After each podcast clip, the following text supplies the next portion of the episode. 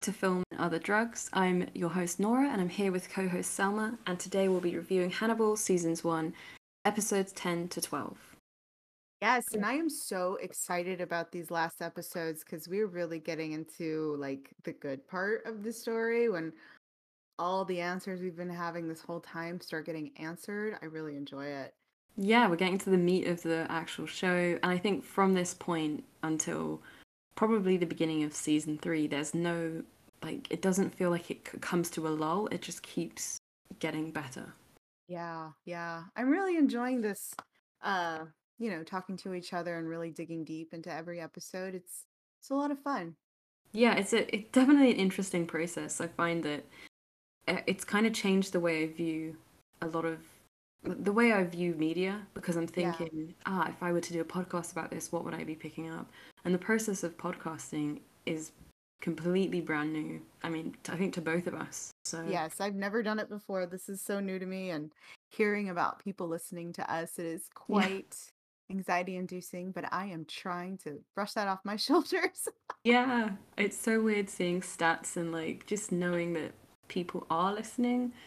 Um it kind of. so of hi out there. uh, yeah, hello people, especially if you're the person with the Amazon Alexa. Um yes, we can see you listening to us on Alexa, and we're like, oh my gosh. we just want everything to be um, perfect, but of course, I, you know, we're still sort of new to this, so forgive us. Yeah, it, yeah. I know last episode was I was having issues with audio, so I was having a hard time hearing Nora, even though in the recording she sounds great. It's it was just my head.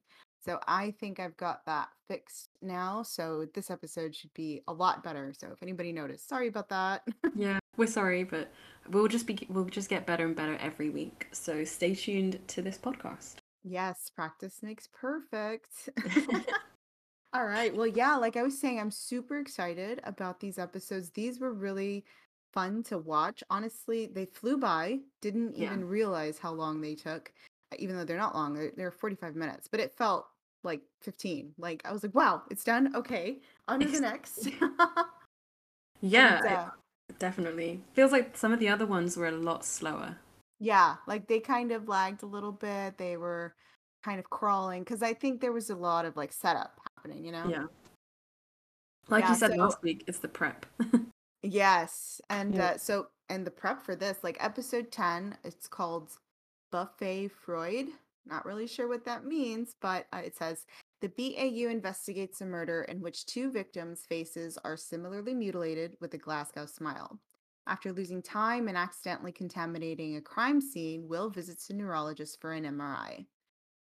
Yeah, that's saying a whole lot with a very few words because Will seeing a doctor was what he's been needing to do. And yeah. Uh, it, it was almost like yay, we finally get some relief. He's going to be okay. But geez. Yeah. We quickly find out that poor Will should not be trusting the people he's trusting. Yeah. Like uh, practically, practically anyone. I think you've been saying for the past few episodes that pretty much everyone's been using him. Yeah. It just really seems like nobody's looking out for him. But I do want to say, I don't remember what episode it started in, but it was definitely in the last three that we watched that I started to see some people show up for Will, uh, yeah. including Alana. But at the same time, I just feel like nobody, I think it's Will's attitude and less to do mm-hmm. with their inability to help him.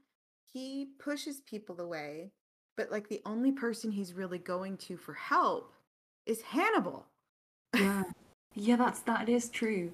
It does seem like um he he pushes people away. He's too independent, and um, Hannibal's the only one who seems comfortable enough to push past his sort of boundaries. I think he did that in the first episode with, yeah, you know, staring into his eyes and, and Will saying, "You won't like me when I'm being psychoanalyzed." And Hannibal didn't care. He showed up at his door, in this within the same episode with um, some breakfast or something. Oh yeah, like challenge accepted. yeah, I think there are some people who are like that who kind of keep the world at bay and yeah. it's only those who keep pushing that get through to them exactly like if you just show up and you show confidence they yeah. respect you and i yeah. think that's where hannibal kind of like he's interested him in him, you know, as a professional, Mm. but he got him personally because he I think he saw Will's walls and when he pushed through,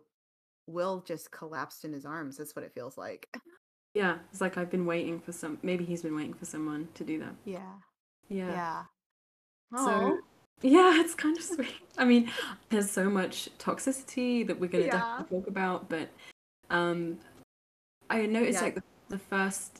I've, I've been noticing Will being a bit sassy in in the more um unclear or, or um deeper into his illness he gets. He he's a bit sassier. Like in this episode, he says to Jack, um, because obviously in this episode that's the one where he goes to finally see a neurologist, but hmm it's Jack who's suspecting that he's broken or that he um some something's going wrong and, and Will says, Do you have anyone who does this better unbroken than I do broken? And Jack's just kind of like speechless at that. Yeah. Yeah. And Oh, that's he- no, he actually said- another Fear makes you rude, Will. Yes, that's what I said. I even wrote it. I said fear makes Will rude. LOL. Watch out. Yeah. Because being rude is uh, signing your death warrant in this in this uh, season specifically. Yeah.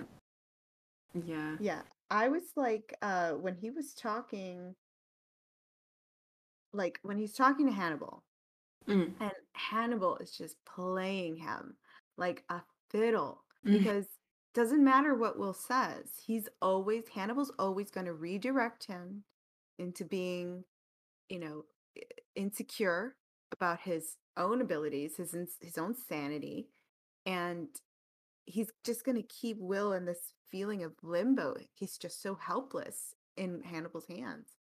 And that's why he I think that's why he just looks to him to help him. It's very BDSM-y, but I, I don't know, it's very not bondage, but it's definitely like somebody is being dominant. Bondage.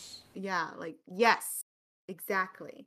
You know, it's all in his head, but it's the same concept. You know what I mean? hmm It is um it is fascinating how Hannibal repeatedly makes Will see, feel like it's not a physical issue, it's not it's not a, a, a fever, it's it's psychological and he just he presses on this aspect this thing that Will has some some sort of like um he's not Mental health inherited issue. yeah, mental health. He he perhaps has been contaminated by Will, um, Garrett Jacob Hobbs or something, and I think he's Yeah. um, feeding onto Will's biggest fears that eventually he will absorb all these killers' um, issues and things. Like he's he's so empathetic that he can't help but just take in everybody's feelings, you know, and he's like he's just reinforcing all the worries and anxieties that Will has. Like he's not helping at all. Yeah, and throughout these few episodes, Hannibal. I have I have a question. Like when Hannibal talks to Jack, he seems to keep proposing that Will is this innocent lamb that that Will is being pushed too far. But I think Hannibal plays that role because he knows that the more he pushes Jack, Jack will push back. hmm I don't. At first, I thought, oh, he's actually looking out for Will, that he's trying to get Jack to let Will go. But I don't think that's the case. I think Hannibal just needs to look like the good guy, or he just Yeah. needs to.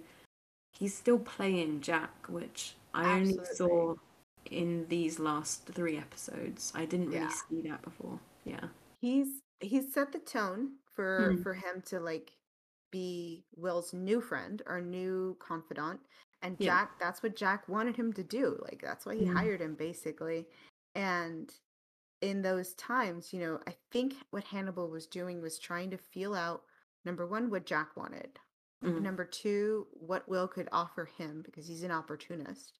Yeah. And then from there, he decided how he wanted to paint the picture that Jack was more than willing to see, you know? And now he's laying the groundwork of, okay, I know Will a certain way. He's always been, you know, because he's always spoken about him like this little lamb, like you said. hmm But now he's sowing those seeds of suspicion.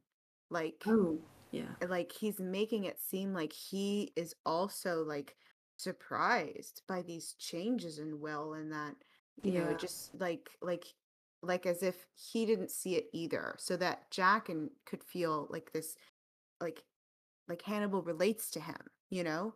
And Jack can feel like he was the one that was correct all along, you know, like playing into his ego. Yeah, that that's true. Yeah, he's making it seem like Jack is. Um, no, he's making it seem like Will has been pushed too far the whole time, and that he has the um, potential for murder now. Mm-hmm. And and like you said, laying the groundwork to, to make everyone suspicious of Will. Um, all the in the meanwhile, making it seem like he was always uh, trying to make Will okay and, and take care of him so Mm-hmm. that Jack can can feel a tidal wave of guilt again, the same kind of guilt he felt with Miriam Lass. I think. Yes. Yes, So yes. much set up. Wow. That's why he brought up Miriam Lass. Like he really threw Mm. Jack off his game with that. Yeah. Wow. I was so surprised this episode as well that we we were introduced to another character that has that that's almost as um I think the word is dubious or like I guess cruel as a Hannibal. Like Like the doctor? the yeah, MRI doctor? neurologist Yeah. Sutcliffe.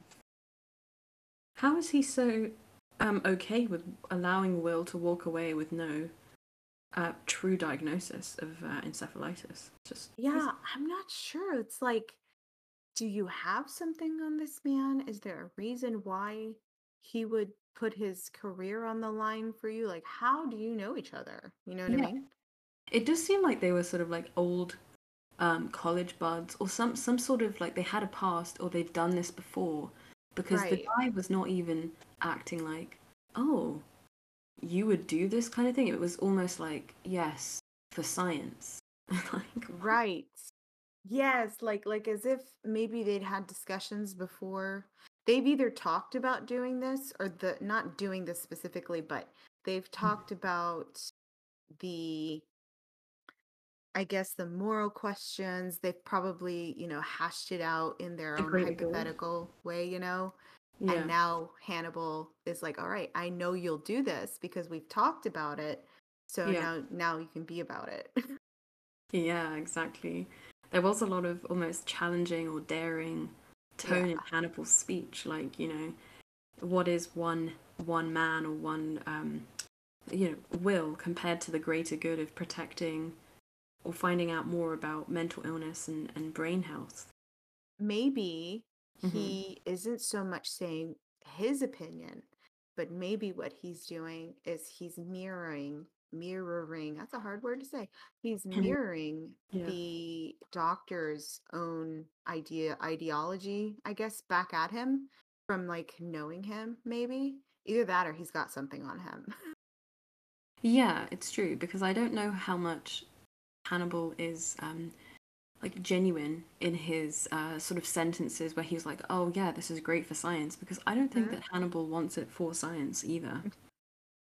i don't I think, think he's that worried was- about the the what's it called the scientific theory or whatever Uh, he like maybe a little bit but yeah you're right i think he's uh he's doing it for some personal experiment Yeah, personal experience. I think yeah, he he would never, never ever let in anyone to that degree, and no less some sort of random neurologist who is, we can see not of Hannibal's caliber, character wise. He Yeah. is just a simple, presented as a simple character. We're not going to suddenly go, oh, Hannibal's met his match. Hannibal's going to make a team with this random guy. If he was ever going to team up with anyone, it would be Will. And I think Hannibal's warped v- version of teaming up is what he is doing with Will. yeah which is The the, whole whole Psychic thing. Yeah, master sort of mm, submissive type of thing. yeah Um, because will is so submissive like wow Yeah, I, I noticed it um, in Hannibal's office at the beginning of the episode when Will is kind of um, suggesting it could be a physical issue that he, he's experiencing at the moment with his Mhm. brain. And he's standing in front of the ladder in Hannibal's office. Hannibal's facing him. He's, and, and, and it was um, when Miriam came to see Hannibal, we see Hannibal walking down the ladder to come and kill her from behind when um, not Frederick. Tobias was fighting Hannibal. Hannibal uses that ladder as well to to in. So that ladder for me has like not connotations but associations of bad things of of Hannibal's aggression. That Will doesn't know about yet. But add the whole ladder imagery just makes it more intense for me. I don't know if you. Yeah, it's almost like getting backed into a corner.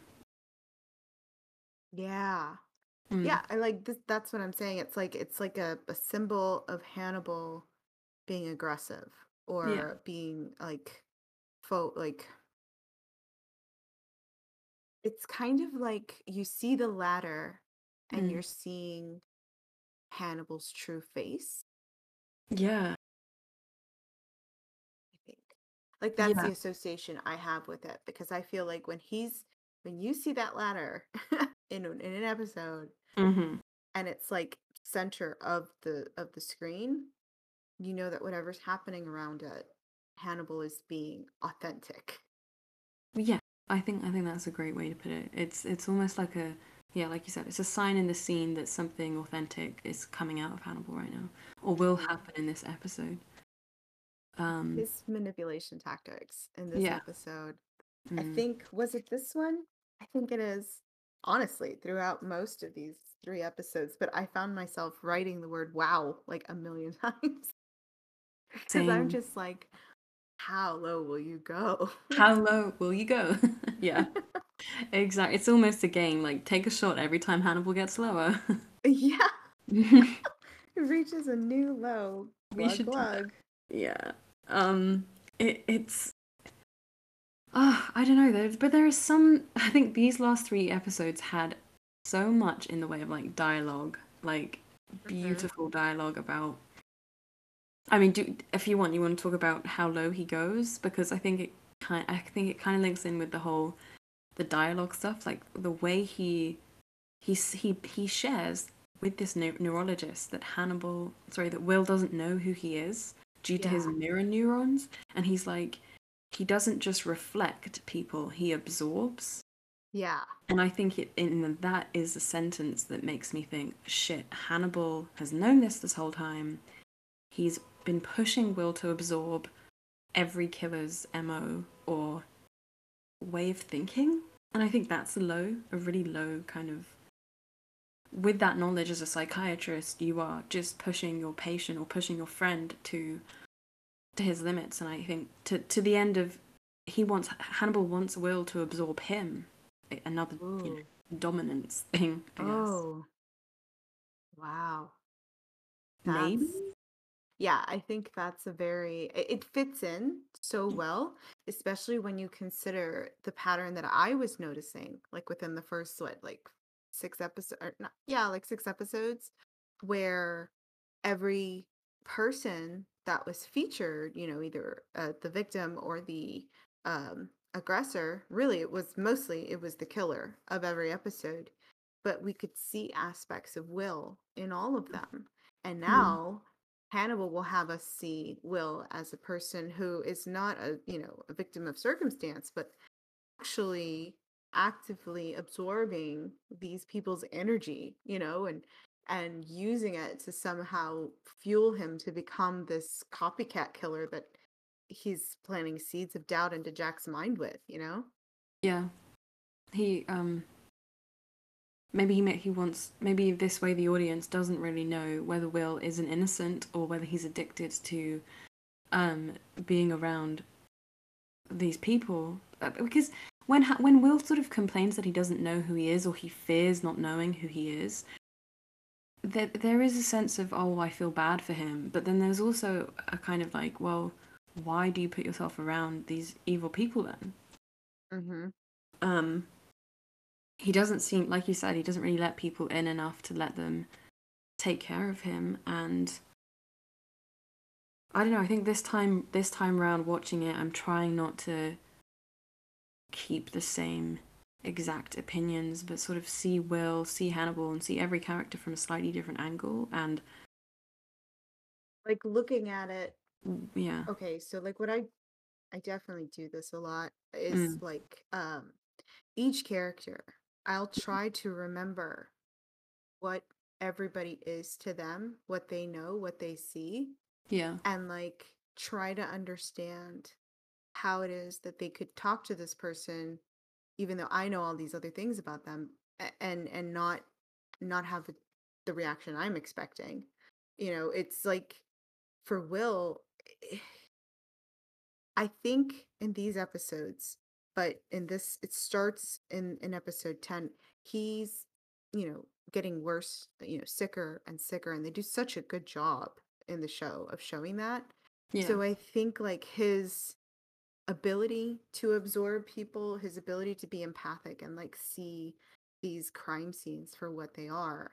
Like I feel like in his head because of the sickness, the encephalitis that he has, it's kind of like the wires are crossing and it's kind of his abilities, like his superpower basically is like mutating.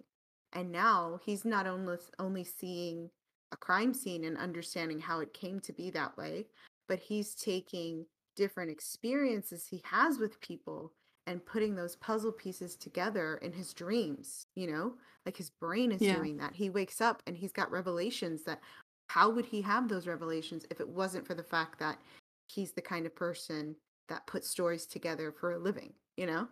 Yeah. Yeah, it, it that is true. Um but I saw something recently about how like people with that high empathy have a personality disorder in the same way that narcissists have a personality disorder. Mm-hmm. That they are on the other end of it perhaps, but they're not Ah.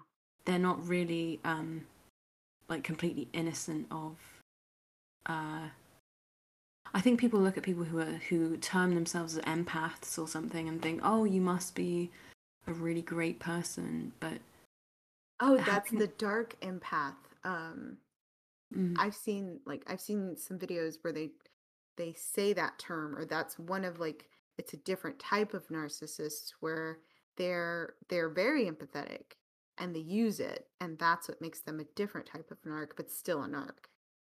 Maybe yeah, maybe it's that kind of thing. It it just it just seems to be the case of like if you don't know who you are or you don't have a strong sense of self or something, Mm-hmm. to an extent there may be something of course like um not wrong with you i think we all have different personality maybe the word might be disorder or or um, diagnosis but i don't think being an empath just gives you this sort of angelic quality or this like Right. oh it's so great that you can reflect and understand people i think it also means that there, there's um an element of I, I can't think of it right now but like not that you are malleable yourself but also that that people can't get to grips with you and that, that then you are not really um genuine or something Yeah. yeah Like I think in what you were saying right now, it made me start seeing a connection between Hannibal and Will, and that I think Hannibal is capable of doing the same thing that Will does, and in fact, does do the same thing that Will does.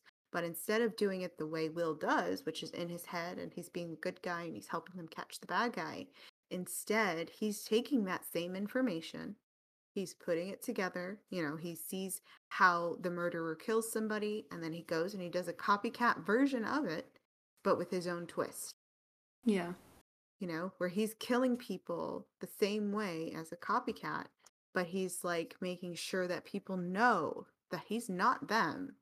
He's just absorbing and em- empathizing with how they did what they did and in- reinterpreting it. Mm-hmm. Yeah. I'm kind of spinning it to make it seem like Will isn't a good guy, but maybe I'll have Right. to find some more um, He's- evidence for that.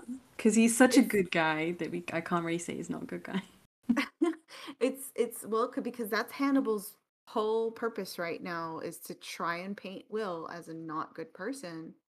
And he's trying to make I think what he's doing is he's trying and which it is exactly what he's doing. He's trying to make Will think he's the copycat killer.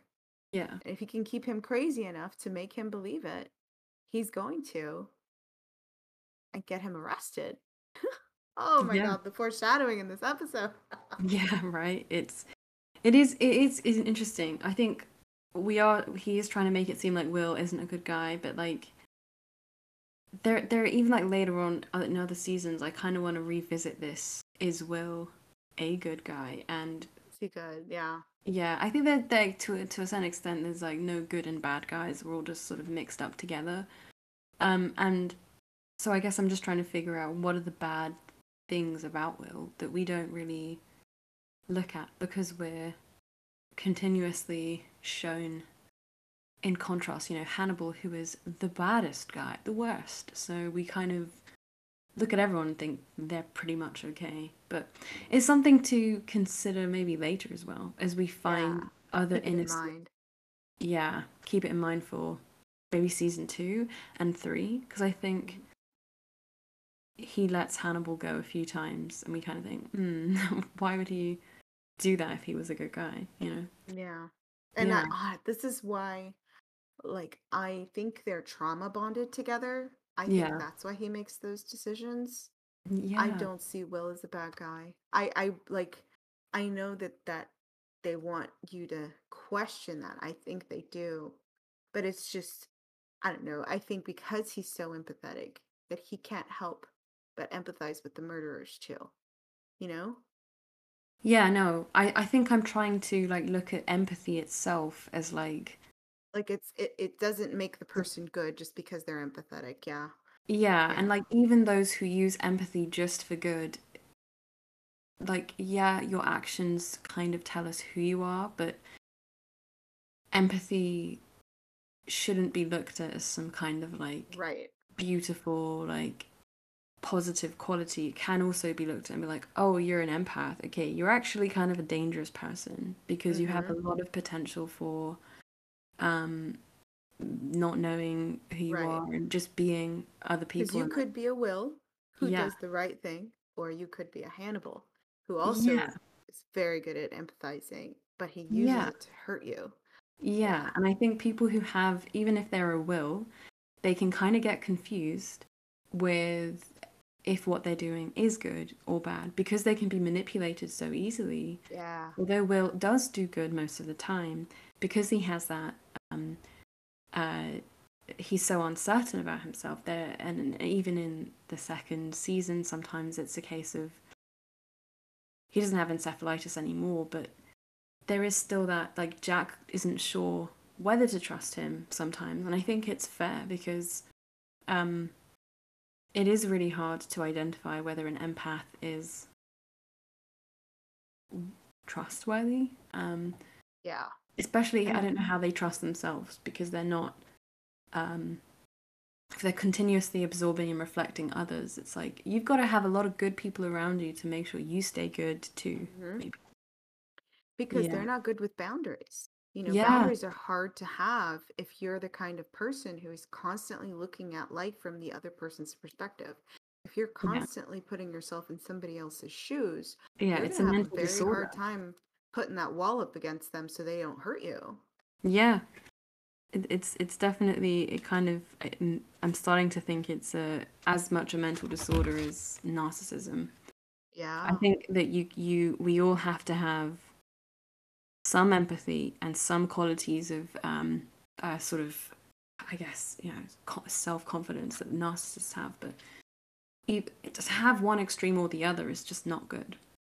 Right, because if like you if you can't turn the tap off, hmm you're you're gonna flood the place, you know. And, Yeah, and before you know it, your brain is a flood. It's he made that same metaphor in the show. They're making the same metaphor where every time he's having an episode, it's water. You know, yeah, it's it's so anxiety inducing. exactly. I love those shots as well, like the water coming at him. It's like, yeah, that's a tidal wave, my guy. yes, yes. yeah. You know, it's funny. Mm. Oh, okay. All right. So we were talking about the doctor earlier, right? And Yeah. so we were wondering how they came to have this relationship where Hannibal, Hannibal feels comfortable coming to him with Yeah. this kind of situation where he's wanting him to like go back on his oath.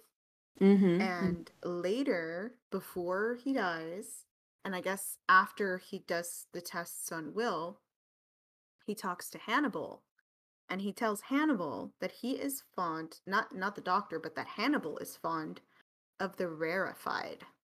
Mm-hmm. So that makes me wonder is this how does he know this and to what extent does he know like what kind of rare and how Yeah. fond is he? Like Yeah, there is this. Uh, it gives us an idea that they have some kind of past I- together, where they've done some shitty shit, maybe. Yes, I'm thinking like either they've talked about, like they've confided in each other about Mm, something, but yeah. I think Hannibal is the kind of person who will say and do whatever they have to do in Mhm. order to get you comfortable enough to reveal your secrets so that way he can use them against you. Yeah, exactly. And it's in- interesting because um, the doctor is murdered by Hannibal, so Yeah. I think there is um, there was always an end to this relationship. It, I think Hannibal learnt from what he had with Abigail. Doesn't really trust many people. I'm seeing Hannibal become more and more paranoid, and that follows into season two as well. Mm-hmm. Um, so he he seems to be killing a lot quicker. Yeah, I don't think, I think he realized too late that the doctor was not going to be as receptive to his requests. Mm, Like, I think he saw the look in his eye yeah. when he, you know, proposed that they lie to Will about what he's, you know, finding on the screen. Yeah. And I think he saw doubt in his mind. And Yeah. So I think he was like really not comfortable anymore using him that way. I think this was the first time he tried to use him this way. Ah, okay. Yeah, perhaps the first time where, where it was like a really big um uh, sort of risk, I guess, because maybe they they've done some stuff, but nothing like this before, where someone's life is at risk. Because I don't And know. it if- could be that they Yeah. haven't done it, but they've talked about it, you know? yeah, theory's different to practical hmm application. Yeah, you're right. Um, but yeah, I think that's all I have on episode. Oh no, there's one more thing. Um, he says belief determines quality. I don't know if you if you uh, picked up on that phrase. I think he was talking to Sutcliffe. Um, I do I- remember him saying that, but I don't remember the context of what he was saying. I didn't write that one down. yeah, I didn't even write the context of what they were talking about. I just thought I just always think whenever Hannibal says anything, he's actually secretly talking about Will. So yeah, like- I would agree. so I'm like, okay, it's your belief in Will that determines how valuable you see him. Uh, so it's Hannibal's belief in Will that makes us see that Hannibal um, is drawn to him. I think. I think. Hmm. I, I don't know what I'm trying to say, but I guess I'm, I'm thinking. Hannibal's. Yeah. Uh, yeah. Does Will's quality go down when Hannibal starts to believe in Will less and he's like, oh, actually, you're not special anymore? Hmm. Belief think- determines quality. I think Mm. what's happening with Mm. Will and Hannibal is that he is starting to see Hannibal, being the he here, is starting to see that his personal self is starting to be threatened by Yeah. his curiosity in Will. In fact, I think it's the end of episode 12 where I'm like, curiosity is killing this cat Mm. because Yeah. he is he's letting himself end up in like some very precarious situations where Yeah. he's having to really fight for his own i guess Well-being. freedom Safety. yeah yeah so i'm i'm i'm i don't know he, the, his relationship with will is definitely morphing it's changing i think he's starting to feel different things but Mm. at the same time like he's playing with his toy but he's he's seeing that he's playing with his toy too hard he's about to break it yeah. And and, and in sure he breaking it, wants he's to going break to it. hurt himself, maybe. Yeah. Yeah. I think breaking things was fine for him, but for Will, maybe he doesn't want to do that. And I think that's where he's having trouble. Oh, okay. Maybe. I could be Yeah. wrong. I think yeah, it could be that too. It could be breaking his toy this time. He knows that it will, will lead to repercussions that will affect him. Yeah. Yeah. You know, we haven't even mentioned the living dead girl in the story, in well, in this episode at least. Uh, yeah, I have some notes on her. Um, I think in episode. Yeah, I don't know if I talked about her in episode twelve. Yeah, yeah, yeah.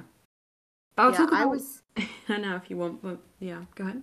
Oh, I was just gonna say that I I noticed that I guess the trope with her and how she connects to the story is how Yeah. she's sick, nobody can figure out what she's sick with, Yeah, and she can't trust doctors. And then you've got Will, who is sick, and the mhm. doctors are telling him he's not sick, and he doesn't know he shouldn't be trusting them. And I feel like that's the lesson he should be learning from her. You know what I mean? yeah, yeah. Do you think that the doctors with her um also lied to her? I think they lied about how hard they were trying to figure out what was wrong. Mm. Yeah, her mum said something like, um, you need to just manage your expectations with mental illness. It's not really Mhm. something that people look for solutions for. Exactly. Like they weren't looking to try to fix their problem or solve their problem, y- you know, let alone solve it. I Mm. think they were just like, you know, I'm not going to go the extra mile for you. I think, I don't know if she mentioned like the American healthcare situation. I don't know if she said, you know, She that said, hope she- you have good insurance or something. Yeah, that's what she said. So that makes me think that she's not seeing the best of the best doctors for her kid because she couldn't afford it. Yeah. Because I think she was a single mom. Didn't, didn't they mention that too? So I think that's supposed to be implied. Okay. Yeah. And so that would be why she's not getting anywhere with doctors and how like that relates to Will, where he's got his doctors and he should not trust them for anything. No, yeah, exactly.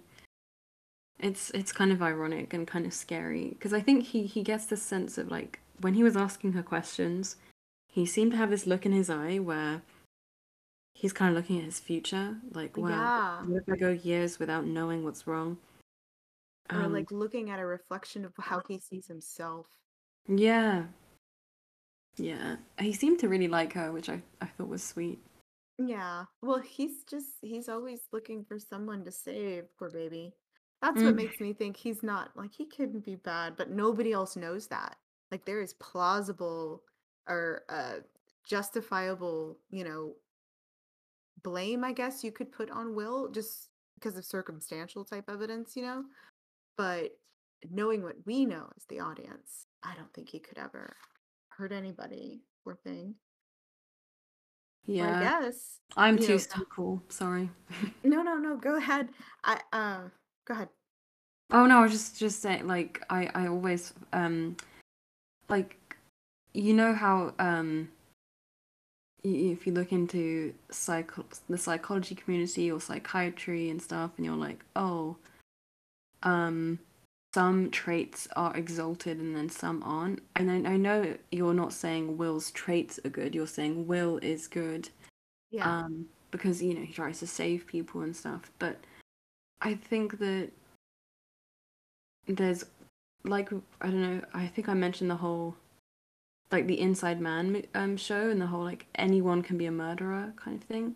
That doesn't make people bad inherently. That the fact that everyone has a line that that if crossed they would actually kill people kill someone over. But I think that Will is um I think I just don't like having a character who is just all good, you know? Like we're supposed to look at them and go, oh, like he's not an angel. Yeah, I just don't look at anyone like that. Like anyone in the whole wide world, like not even Right. Jesus Christ, you know?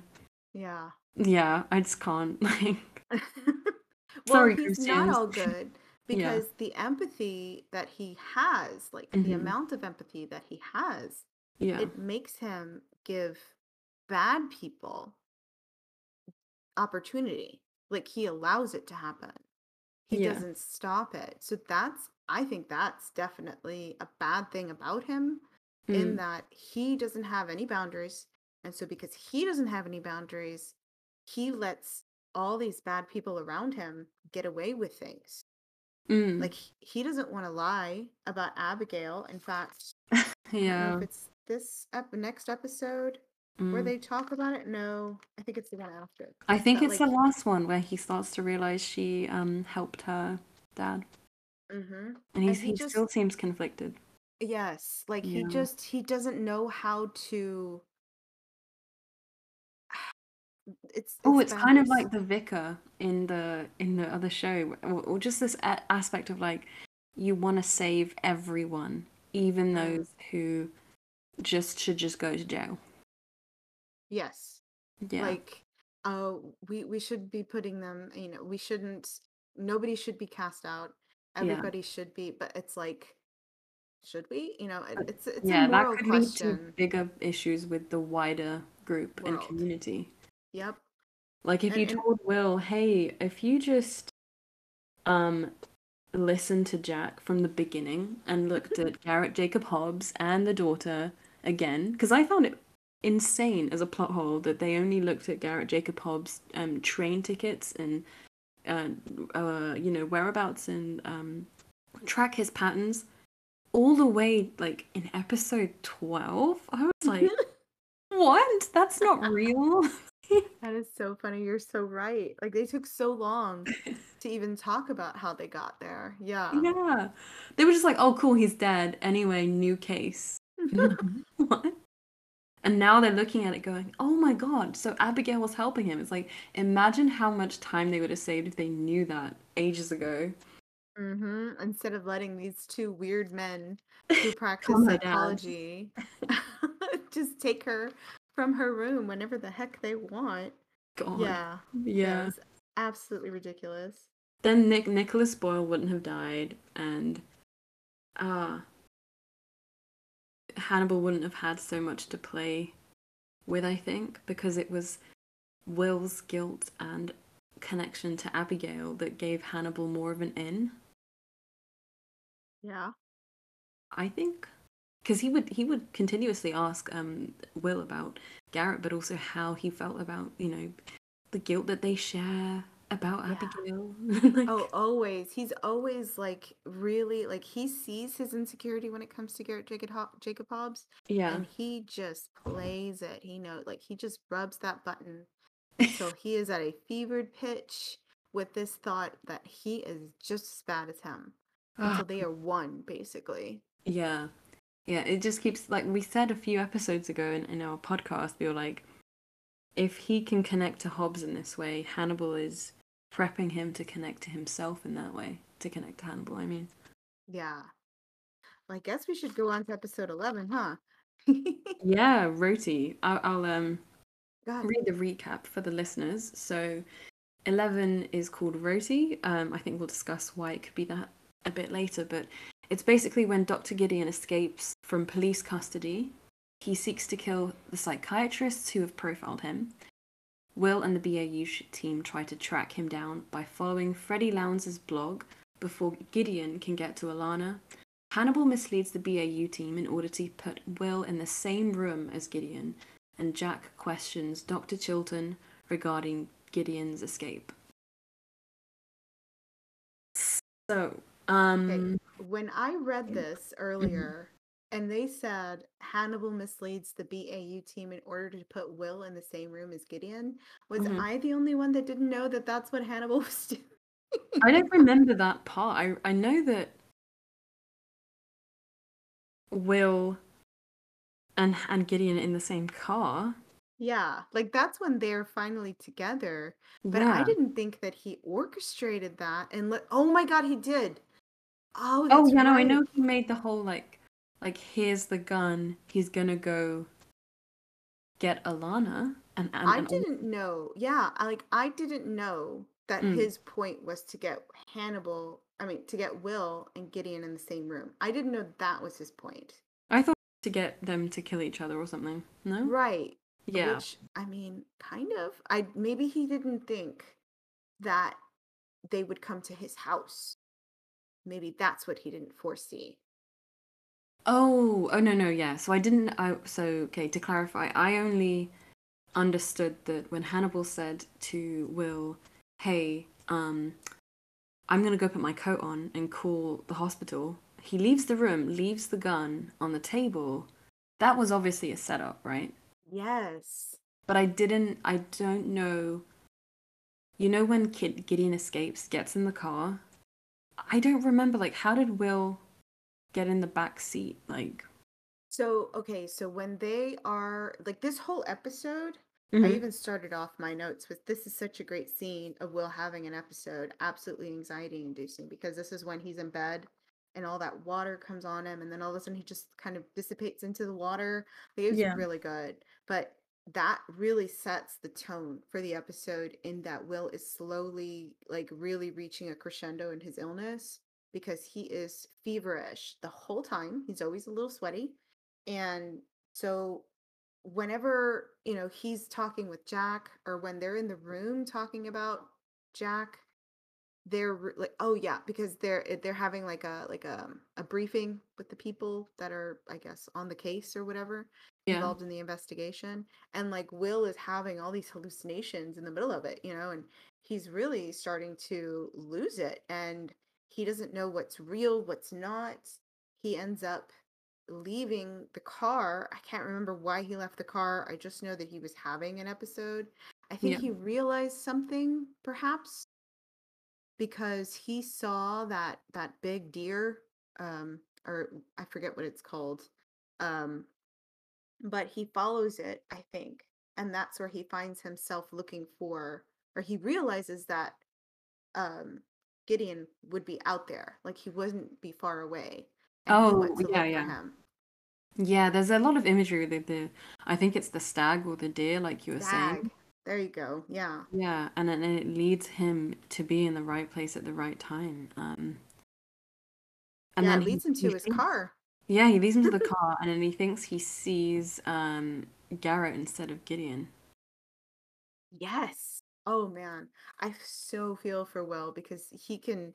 You really see how much killing Garrett Jacob Hobbs k- like affected him because he Yeah, is absolutely losing it. But I think because of his enf- encephalitis, I think that's why he's having trouble compartmentalizing that. You know, I yeah, think before his illness, he could do his whole empathy shtick and not get lost in it. But because he's having this inf- inflammation in his brain, his brain is incapable of stopping that feeling or those moments for him in his head.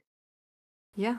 I, I, I completely agree. It, it does seem like he gets back to that ability to control it in season two, but in season one, just because of the um, encephalitis, he's completely overtaken by his guilt. And it just seems like he's just having waking dreams, waking nightmares over Mhm. and over again. At the beginning of this episode, I I did kind of realize that a lot of the psychiatrist community, the way they're presented in this episode, is um, it's almost like law.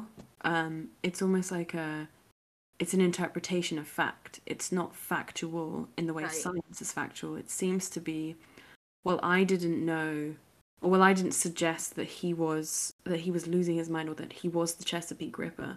We see Gideon, not Gideon, um, uh, Chilton, Alana, and Hannibal um, having a conversation. I think Hannibal's there, but I know Alana and Chilton are there. And that's that scene made me think, wow, it does seem to be a lot of interpretation and uh Oh, I know what scene you're talking about. It's the one where it's Alana and Will, and Yeah. uh, and he's like they're they're accusing him of t- of like getting Gideon to believe that he's the uh, Chesapeake Ripper, and that this is something. Okay, so at the beginning of the episode, whenever they're transporting or they they're putting Gideon in the transport vehicle, he turns around and he talks to Chilton and he tells him, you know, I'm going to sue you because you made me think that I was the Chesapeake Ripper when I Yeah. wasn't. Mm. And uh, so, it, you know, you did this to me. And I noticed, uh, I even wrote it down. I said, is Gideon getting prepped by Hannibal for this? Is because he's using the same type of words and accusations that Hannibal kind of brought into the discussion when he was talking to Alana and Chilton at that dinner table? Yeah. And uh, so it made me think that. But then in the scene that you brought up, where he's with Alana and Will, and they're trying to convince him that, you know, he's not the Chesapeake killer, he lies to them about what Gideon thinks because Gideon told him he isn't, but he's telling them he is. He admitted it. Mm. Yeah, I I don't recall exactly that that scene, but but it it it really made me think about psychic driving and and Hannibal's um take on it. Like the whole the subject mustn't be aware of any influence to, Yeah. for psychic driving to work. And once they know, then they push back. And he was telling Gide- um he was telling Chilton, you know, Gideon was pushing back when he figured out that he was being manipulated by you. Um, and I think that's why Hannibal doesn't really let Will in on Abigail or the situation with Abigail because he wants to keep, you know, doing the psychic driving with Will as well as the Right. It subject that is expose kept him. in the dark. Yeah. Mhm. Yeah, It would expose his method if he was to like divulge everything about Abigail and be open about it. Yeah. He would then know that, you know, this is not like he's not someone to be trusted. He could be doing this to me.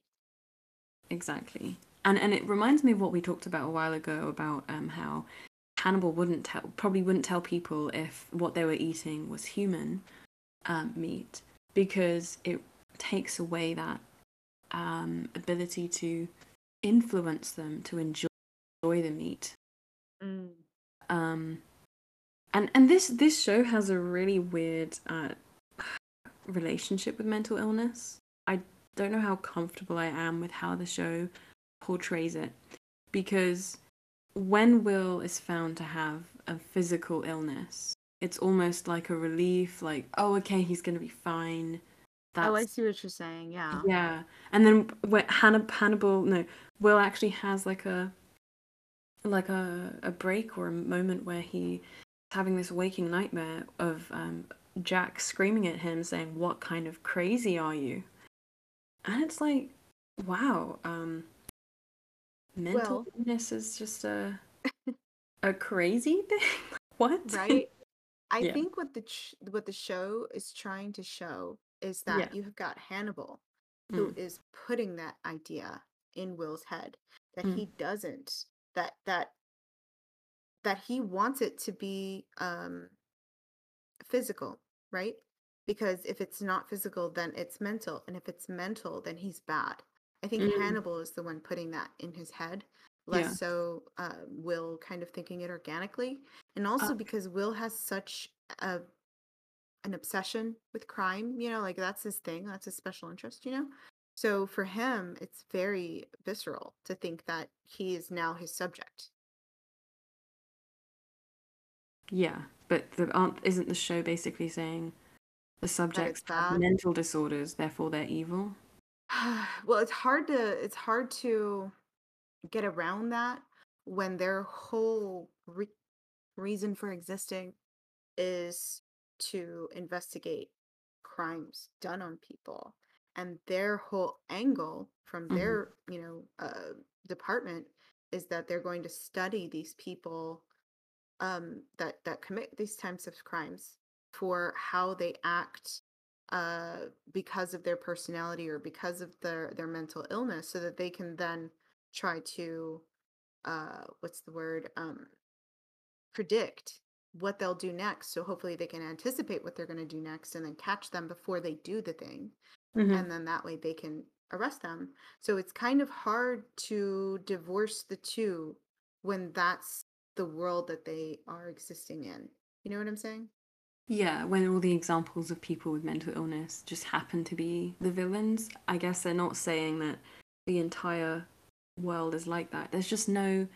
I guess um, in season two we do find we do get an introduction to a character who has clearly some kind of um, personality disorder or mental illness, but he is a good guy, and so I'm looking forward to um, seeing that. And I think that's when Hannibal, I mean, Will kind of sees his previous self, but that's a whole other Yeah. season. So I remember that now, yeah, where it's Yeah. like it starts dawning on him. Yeah, He starts having some revelations because he goes Yeah. into it thinking that, you know, he's thoroughly convinced by Hannibal that he's the bad guy at that point. Mm. Yeah. But that we're getting ahead of ourselves, huh? yeah, yeah, sorry.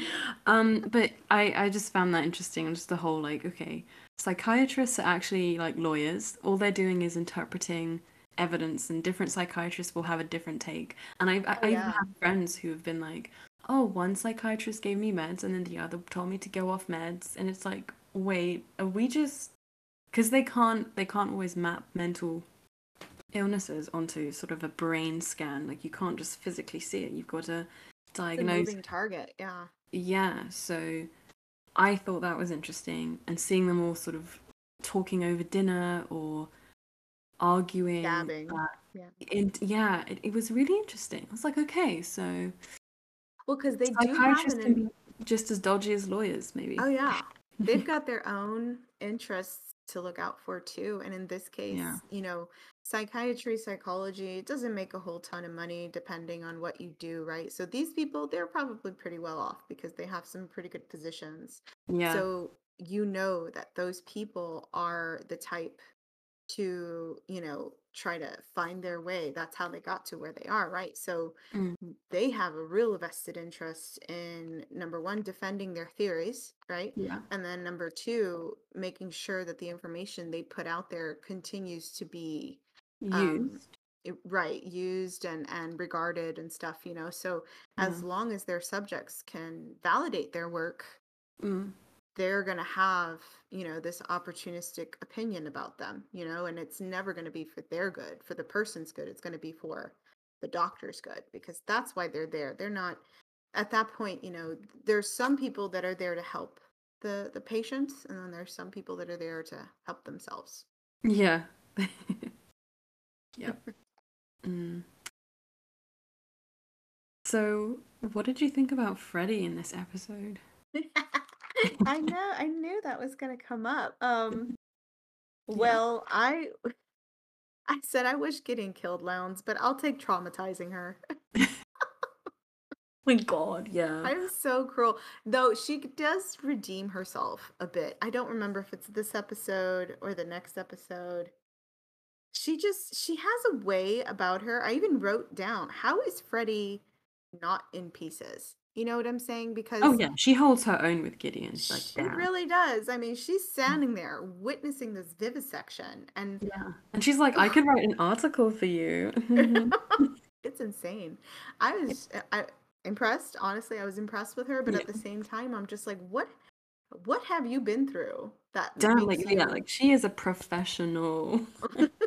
super keeping her cool? Like, wow, okay, I guess because she's always writing about this stuff, maybe she's met a few murderers in her time.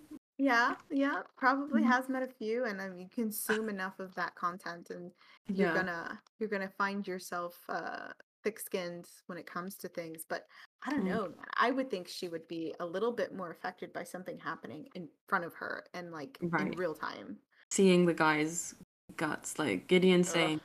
I love Gideon um Gideon's lines. He said to Chilton, You got inside my mind, Frederick. It's only right I get inside your belly. It's like yes. oh yeah man. this was uh um god what eddie izzard i, don't know Yeah. what he goes by now or she Well. goes by now but uh yeah really great in this episode Yeah.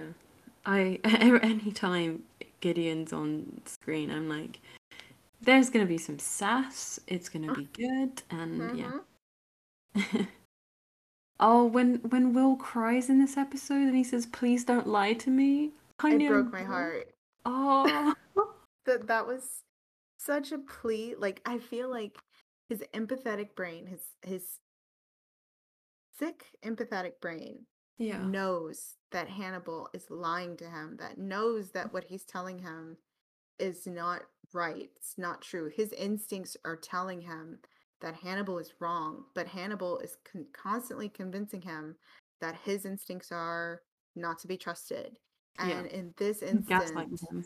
Yes, and in this instant, he was just begging him to please not, you know? And Yeah. it was just, oh, I think that was the moment where I was like, wait, do you know Hannibal's lying to you, or are you just in such a bad state? Because I, j- I broke. I was like, imagine Will has known in some way this whole time that Hannibal is bad. And I think Will has such great intuition that when he comes to these like things in his imagination, he probably knew these things ages ago, but it only hits him when it does. And even then, right. he still doesn't have enough real information to go on. He's always making guesses. But even his guesses are probably in his subconscious way before he knows it's a guess. Does that make sense? Right. Yes. And I That's what I was thinking yeah. too. Like it's just yeah. like a it's a feeling. Most feeling. people don't know how to express it, but yeah. he's made a job of it, you know? So it, for him it's like this is what I this is my bread and butter. This is what I've based my whole career on. Yeah. And everything is telling me in me that you are lying to me. Yeah. He doesn't say you're the Chesapeake Ripper or anything bad. He just in that moment he doesn't trust Hannibal, but he's there. He's at Hannibal's house, and it's it's such a horrible thing that that he he keeps coming back to Hannibal. But I can yeah. see why. Hannibal's the only character that's been so available to Will all the time. There's no rejection or fear of abandonment that he has with Alana or with Jack. There's a sense of I'm your boss, you know, go do this, go do that. With Hannibal, yeah. there is there is just this safety of tell me how you're feeling. Yeah, the person that broke down your walls, and yeah. all of a sudden you realize, mm. what did I let in? Yeah, can't really get him out now. Good yeah. luck getting that one out. Mm. So, okay, there's a few things at the end of this episode, right after that scene, where, okay, so Hannibal puts it into Gideon's mind that he needs to go after Alana. And I was like, why? Is why is why is he pushing him to go towards Alana? Is it because he knows that everybody assumes that's where he's going to go next? Or is it for a personal reason? Like is he jealous of Alana and Will's relationship? You know what I mean? Hello? Hello, can you hear me? Oh, I think I don't know if we it stopped. Um Oh no, the recording's still going. Sorry, listeners. I think I had an internet issue, maybe. Oh, okay, okay. No, um, I was just going over the part where um Hannibal sets Gideon on Alana. Like he kind of convinces him that who that's who he needs to go after next. And I was wondering why he did that because it wasn't Gideon's idea. Though he was going after people that bothered him, he didn't consider Alana one of them. But Hannibal kind of like put it in his mind that she did. Yeah. She's so open to suggestion at this point, right? Yeah. Yeah. And I was just wondering, you know, why did he do that? Like, is it because he thinks everybody else thinks that's the natural place he's going to go and he wants to encourage that in order to set his plan in motion? I, I part of his plan. I thought it was because um, Will he knows how much Will cares about Alana. That's what I was thinking. Yeah, that's the biggest threat that, that would push Will to kill again. Um. Oh, I see. I see. It would be Alana or his dogs. He could have said, "Yeah, those dogs." Can't say anything about the dogs, but. oh, I see what you're saying. Okay, so he yeah. pushed him towards that through no personal reason other than he knew that that's what would set Will on him. That's what I think. I always think Hannibal just thinks about Will all the time and he's obsessed. So. It's just weird though. Well, okay, okay. So it would look that way to other people, but in Will's mind, he had no idea he was going after Alana. He didn't even know where he was. Oh, you're you're sort of saying, um, oh no, but um, didn't Hannibal say to him, "I'm worried about Alana"? Did he? I must have Yeah. missed it. It was really late, so. Oh, fair. No, no. He said, "I'm I'm worried about Alana. He's already got. He's already like you know basically hurt Chilton. Um, and he made it But seem like. but Mhm. see, he didn't because he told Will that Gideon wasn't there, that no one was there. Yeah, he told. Oh, that's true. He did tell, tell him no one was there, but he was saying, like you can't go anywhere. You have to go to the hospital. I've got to go check on Alana because that's when he didn't still come out back. There. That's mm. right. Mm. That's when he left, or Hannibal left, or not Hannibal. Will left, because Yeah. Hannibal took longer in order to give him an opportunity to to bounce. Yeah, I think Hannibal just like stood behind the wall and was waiting, and then was like, okay. I love like when he took his coat off and he was like, uh, I was like, oh my god, you bitch. I know, I know. And I thought I was like, does is Alana like his neighbor? Because like he only took like five minutes to find Gideon, Yeah, or in his mind, Garrett Jacob Hobbs. yeah. Mm. I thought it was weird the way Gideon was talking to Will. It was very cryptic, and I didn't understand why. It was so cool, right? It was like, I loved it. I was like, this is great because we don't have any plot holes here because Gideon isn't saying, Hi, I'm Gideon, so that we'll be like, What? 'Cause Yeah, The whole time, it could be something that Garrett would say. yeah. I it was weird. I I was like, okay, so is he like taking some sort of um cue from what Hannibal was doing? Like Yeah. I'm sure he noticed that Hannibal was Yeah, lying he, to him. he was like, I mean, he's having a seizure, and then Hannibal's like, I said it was mild. what? He does honestly, Seem so like cruel. it. Like the whole psychic driving thing. And Gideon is a doctor, right? So Yes. he knows that Will isn't well, and perhaps he knows that in this state you can't just be super straightforward with someone like that. I don't know. I'm not sure. Yeah, I, I wasn't sure why he was talking to him that way, except Yeah. other than to maybe impress Hannibal. I don't know. It was weird because Hannibal wasn't there. He wouldn't have heard Yeah. him. Mm. I thought it was odd that he didn't mention, you know, hey, your little friend over there just lied to you. Can you imagine? Wow, that would have been so funny. Yeah, he was just acting like we are one, you and I, or something like, you know, what will you do when you lose your one? I, I think Gideon was really in a really bad place as well. So yeah, I think maybe, mm, maybe he understood what was happening because he knows that Hannibal is a is a psychiatrist too or a psychologist. yeah, maybe he recognized what Hannibal was doing to Will as like what Chilton did to him, or what he thinks Chilton did to him, or which has been my running theme is that is Hannibal like sending him letters? You know, is Hannibal manipulating the both of them? And maybe at this point, that's when Gideon understands that he's been manipulated by Hannibal. I think so. Yeah, I think that we like. Is it the end of this season or the beginning of next season? I don't know. Gideon knows, and Gideon's mad at everyone. It it must be so wild to be driven to the point of believing you're someone else.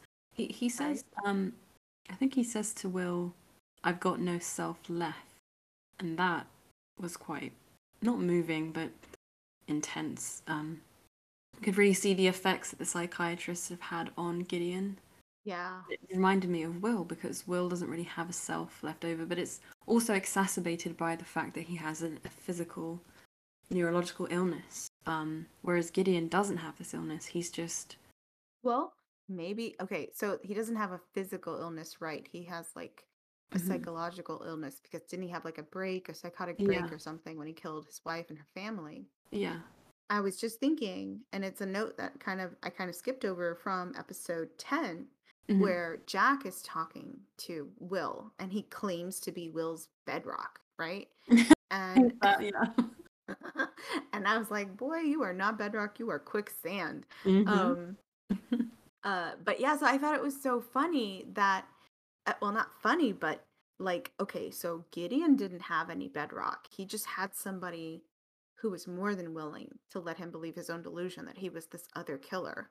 yeah. And neither does Will. Will has no bedrock. He has no one to hold on to except Hannibal. And Hannibal is poison in and of itself. So it's like Yeah. these two guys have so much in common without even realizing it. yeah, yeah, they both have really fucked up psychiatrists. oh my god. Yeah. And then at the end, he's talking to Bedelia. Hannibal is talking to Bedelia, and he's revealing to her that he wants to be friends with Will. Like, where does that that come before. from? That's the thing. I, I find it confusing because, like, I think he said that thing about like, um, I might consider someone a friend, And but but it seems that he's come back to it. It's so weird. It's as if Hannibal is. I mean, she says it. He's he's uh, detached from the concept, or Right. something. Yeah. Um. And then he talks about madness being medicine for the modern world, and that madness can boost your psychological immune system to help you Huh. fight the existential crisis of normal life. I wrote that down because I was like, wow, um, what? Like, You know, okay, it was very late when I watched it, like I said. And yeah. at the time, it made sense to me. Mind you, I was like three drinks in. So it's Mm. like, oh, okay, okay, yeah, that makes sense. I don't know why I totally related to it. I'm like, yeah, that totally, absolutely makes sense. And now I'm like trying to see how it made sense to me. And you're right. It's just like, what?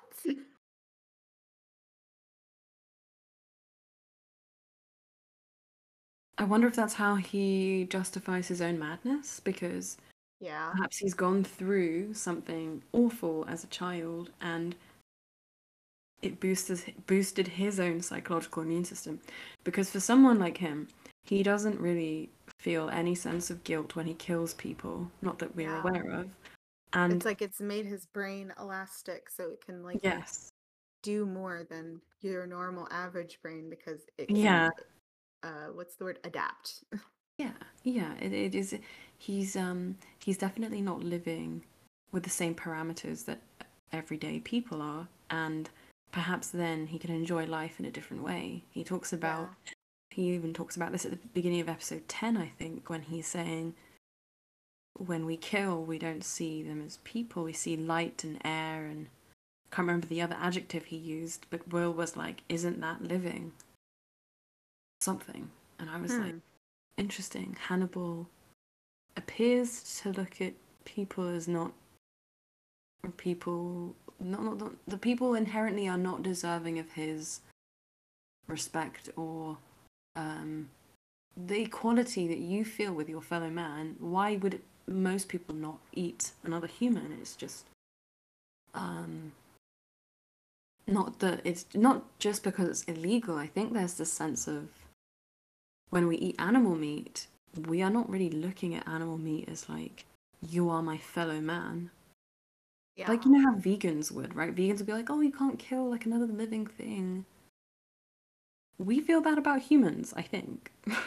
Yeah. This well is an intelligent being that's not des- deserves to live a life. Like we don't we don't farm people. Right and like he doesn't respect human beings. So Yeah. for him he We're doesn't see them as his equals. So yeah. it's only natural for him that he would eat something that he thinks is serving a better purpose when it comes to his needs i guess. Right that that aspect of serving a better purpose is clearly illustrated when he says to um, abigail nicholas boyle's life has more meaning that it shaped you than it did during his entire time living. Hmm. it, i was like what? Um. Wow yeah that's saying a lot right there about yeah. how he thinks of her. Yeah which i mean let's go ahead and segue into episode 12 yeah uh Relevés after georgia madchen dies in an explosion georgia madchen is the girl that was sick uh and um killing people in episode 10 uh, Will asserts that the copycat killer is still alive. The BAU team thinks Abigail, or links Abigail to the Minnesota Shrike victims and plan to arrest her, only to find that Will has checked her out of the hospital. Will's hallucinations intensify, causing him to lose Abigail in Minnesota. Meanwhile, ha- Hannibal's subtle manipulation convinces Jack that Will is capable of murder, and Hannibal makes an astonishing admission to Abigail, which is quite the understatement. yeah uh, I thought that was like I read that and I was like, yeah, an astonishing admission to say the very least. yeah Because uh, we got a lot of questions answered in this episode here. Um, it Mm. really does set up the the season finale. You know, in a way like eh, you know, if you're watching it in a series uh way and you're waiting for the next week to watch the next episode, I would have been losing my mind and anxiously awaiting the next episode. Yeah. I I love episode twelve, um, and I really wanted to watch the next episode after this, straight after, but yeah. I'm excited that we're we're going to dedicate a whole episode to episode thirteen. Um, I love that they that uh, just to start off with that he visits Georgia in the hospital. That they're in the same hospital, possibly. Oh yeah, I thought that was so cute. And I remember um that her name's her name is Georgia. No, Georgia Madchen yeah. in this show, right? Yes. But in the Fullerverse, in Brian Fuller's, like he, because he's made he done Pushing Daisies, he's done a few other shows. I think he's done um Dead Like Me. She plays um someone who died in Dead Like Me. In De- Dead Like Me is basically a show about um grim reapers, people who become grim reapers after they die. They don't actually go on to heaven or hell. Oh, I see. So they're in their own little purgatory. Yeah, and they, they, they, they kind of have their their job is to collect souls on Earth, and her name is Georgia Lass. The same actress, you mean? Same actress. How funny. Yeah, and she has the same. So her name's Georgia in this, in Hannibal, and in Hannibal she's also dead, or she thinks she's dead. Am I alive? She plays death really well, apparently. She plays death really well. and her name is Lass. And I'm like, okay, Brian, he's recycling some of his characters' names. Or maybe there's some kind of connection between the, the worlds. I just thought that was an interesting fact to sort of start the episode off with, um, the review of this specific episode. But yeah, again, to back to Will visiting Georgia in the in the hospital, she asks him, Do I look alive? And he says, You look pretty. I, like, I know. Oh, it's like, oh, obviously that was something important to her because yeah. that's she fixed her hair you know? Yeah. And i i wrote down like what a way to die. And then later yeah. on they they reiterate that. I'm like yeah because that that's sad. Oh my gosh. I felt bad for her. Yeah. I hannibal's such a dick for that. I know. I know. Like i know he's a dick for killing loads of people but some of the kills are more dicky than others. yeah, but he had to do it because he yeah. he knows that he has been sloppy, to say the least, lately. And he's trying to tie up all these loose ends because he is trying to not only tie up loose ends, but tie up Will in a neat little bow for Jack. yeah, yeah. I thought yeah. that um that mm-hmm. scene between Freddie Lounds and Abigail in the next scene mm-hmm. where they're talking about how you know she lays out pictures of all the women that her father killed. Freddie does, mm. and Freddie sits down, and she is such a master manipulator because she knew doing that was going to get her attention and not in a way that was beneficial to her. She was trying to catch her off guard. Yeah. And really digging like so you were at these schools, you know, like she knew before the FBI, obviously, yeah. that this girl is somehow and you know included in these murders you know she mm-hmm. maybe she didn't do them but she was involved. And yeah. I'm like ooh freddie like that's where the story is for her. That's freddie should be a detective. Yes absolutely like much as i don't like her she like yeah. i said she redeems herself in these episodes yeah she becomes useful and i think that's what's important rather than yeah a nuisance to to to you know the cases that they're trying to solve mm-hmm. um but yeah i I, I like I I agree with you. Freddie's redeeming herself here. But she's still under the impression that the bad mm. guy in this whole story is Will. Yeah. And it's not Hannibal and she that's where she's not caught up yet. She's getting there, but she's not there yet. yeah. I, I think I think it's it's almost like she plays the the part of I, I guess how we would see it if we didn't know anything. Yeah.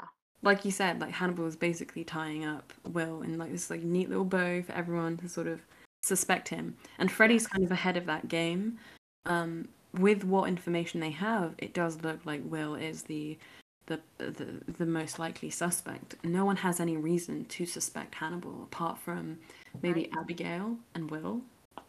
Yep, because he is he's really covering his bases now. He's really doing the work that he has to do in order to because even when Jack was like talking to Hannibal, I wrote down Jack finally opening his eyes And then I'm like, oh nope, never mind. No. Expect no, exactly. and he thinks Hannibal is protecting him. Jesus Yeah. Christ.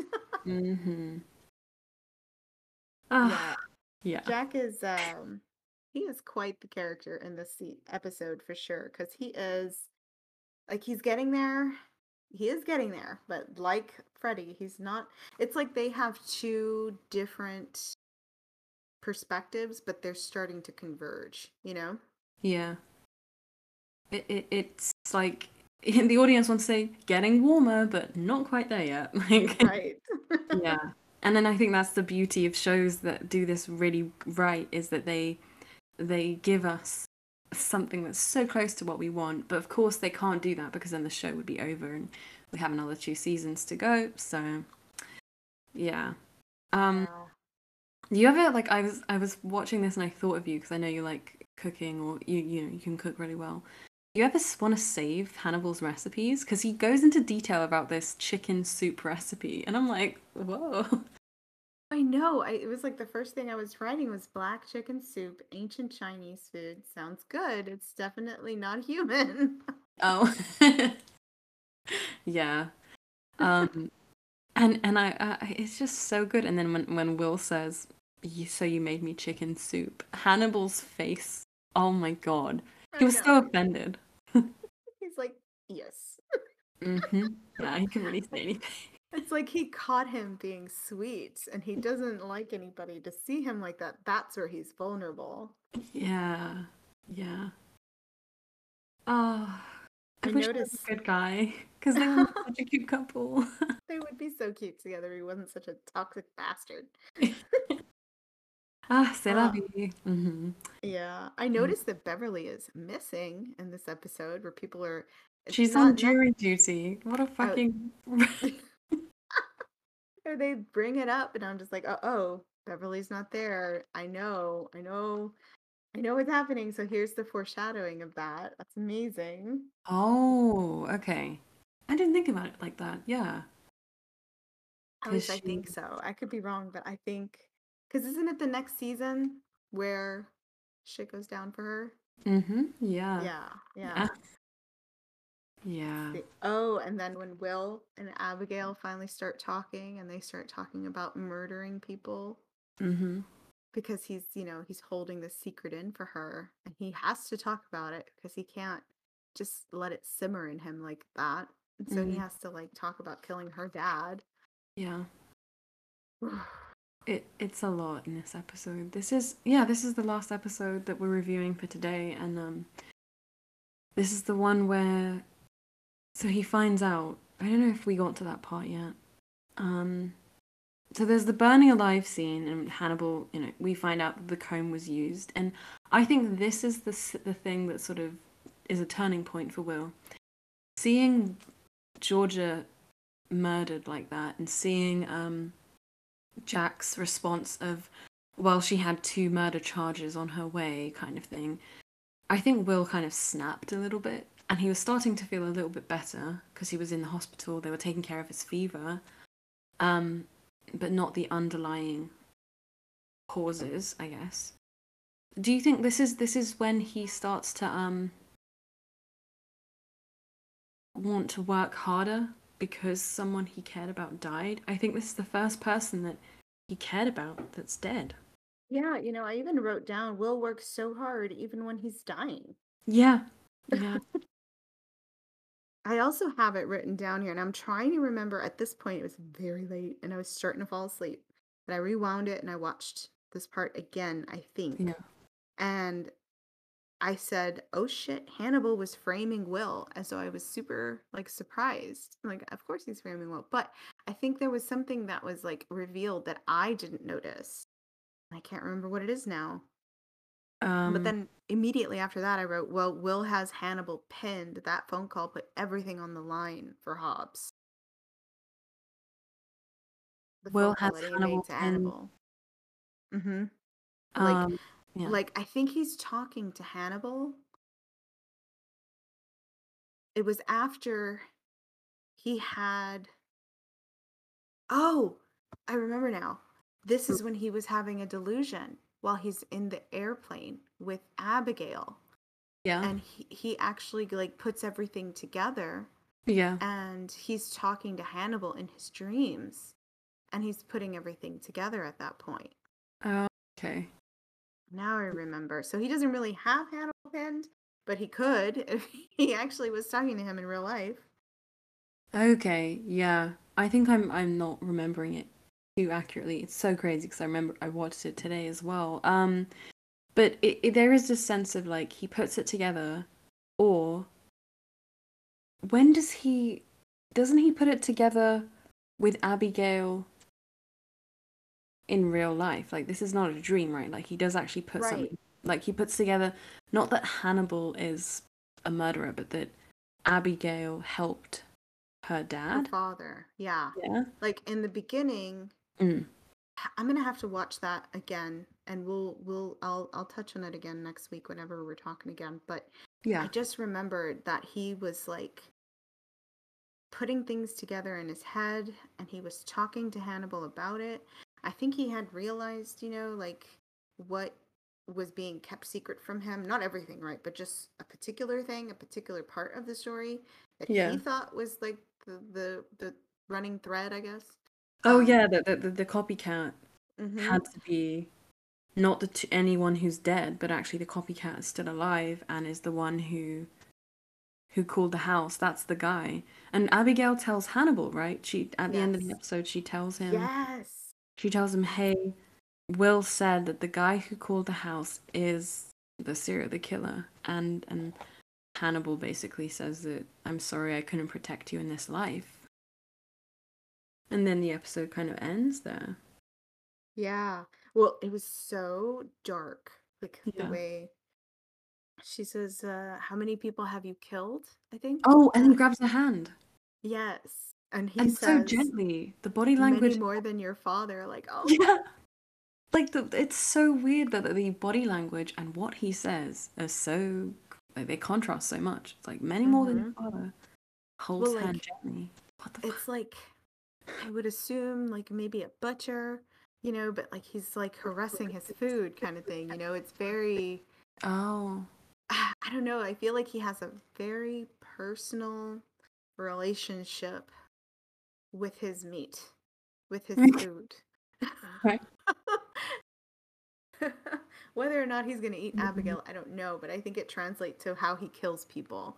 He's Mm. very passionate and he's very hands on. Like, he's not out there shooting people with a gun from a distance. Like, he gets real close, real personal, and he's Yeah. not afraid to get his hands dirty, you know? yeah, hundred percent. Um, But he is afraid to get his suit dirty, which is why he wears the jackets. yeah, I love those protective jacket suit things. I I wonder. Like, I wrote down like, is he talking to his sister? Eh, Like, is he remembering her? Oh. um because apologizing and saying i couldn't protect you it doesn't feel like he's talking to abigail or maybe he's Hmm. playing a role i don't know but just holding a hand like that i i, I could be it could also be like um he doesn't really like yeah like you were saying doesn't really like the idea of uh, the meat being scared you know if you kill something while it's scared he says it has an acidic taste or something Oh, yeah. Acid floods the muscles or something um but yeah I, He's very gentle. Like, you're right. He's he's he's prob he's definitely empathizing, but is he empathizing with her or is he empathizing with a trigger he's gotten? Because she's kind of kind of been her father's sidekick, you know, her father's person, even though she ultimately was his victim without killing her, but he killed her so many times in his own head because that's who these girls were to him. They weren't them, they were his daughter. And then for Hannibal, you know, he did kill his sister and he did eat her. And so, like, he can empathize with Garrett Jacob Hobbs as like, this was your prey. You didn't get to kill her, but you wanted Uh, to. yeah You know? yeah she isn't his to have Right. And there's there's not this sense of that he needs to kill her. There's no you were rude or you need to die or any I want to eat you. It's very um It's almost like when he called the house, she should have died. Right. Like he he wouldn't have saved her. No. She only lived because Will saved her. Yeah, and you said And I- that last time as well, and I fully agree with what Yeah, I think he was okay with saving her only Mm. because he wants to entertain Will's, you know, wants. He, he Yeah, I, I think kind of people- like Mhm. giving your wife whatever she wants because she wants it, not because you care to give it to her. Oh my god. Yeah, maybe. Yeah. Um he he is the most important thing or like you were saying last time the thing that's the main dish, the main part of the dish is the center stage. It's almost like he puts Will on that pedestal, on that center stage every time so that he can keep pushing him in the direction he wants or as well so that he can be out of the limelight so that everyone's looking to Will Yes. when shit hits the fan. yeah. Um, but it is super weird how, um, I don't know, like the, he he could have let her die though. Like when he grabbed her neck, try to save to save her, like he could have just made her like let, let her die. Maybe I don't know. What do you think about that? Uh, definitely. You know, they both could have let her die, but for some, well, we know the reason for Will is, you know, he's he he likes to save people. He's not into killing. It's like he Oh no, I mean like fake save her. Like you know how he grabs her neck and he's trying to like stop the Oh, bleeding. I see. Like, I he could have let her bleed out a little bit more and be like, "Oh, I'm sorry, I tried." Perhaps, yeah, yeah. Yeah. Uh, I, it's just he is But then we wouldn't have a show, so right. There's that. He's yeah, taking it too trying- seriously. Like this is real. He's well, he's definitely regretting his decision of letting Mm. her live because Mm. that's a loose end that now he has to make all these concessions for. He has to, you know, he's having to bend over backwards to keep this girl alive because Will wants her alive, even though it's really putting a damper on his parade over here. And so if he could just get rid of her, that would completely insulate him from getting caught because she is the only one that can put two and two together. yeah. Yep, she is the, the the underlying or the, the thread that carries on into season two. Yep. And at this point, she finally, like at first, she doesn't believe it. She thinks Will is the person to be afraid of. And she leaves Will in the forest uh, or in her father's cabin. She leaves him there because she doesn't feel safe with him. She runs all the way back into uh, his arms, uh, Hannibal's arms, to her old house, no less. I don't know how they knew to meet there, but that's where they met. And she's like, Oh, I was so scared. I didn't feel safe with him. And then, you know, as he's talking, she suddenly comes to realization like, wait a minute, hold on. Like she was buying the the the bullshit too, you know, that Will was the person to be afraid of from Hannibal. And now she sees that that's not the case. And it's like, well, as soon as she said that, you know, Hannibal was like, okay, I know what I have to do. I, I think it was a spur of the moment decision, maybe, Right. or maybe a decision he had been toying with, but this kind I of was so. a nail in the coffin. She she was kind of um like because he let her live, she had to be the the lifeline in a way because without her, he can't really frame Will in the physical.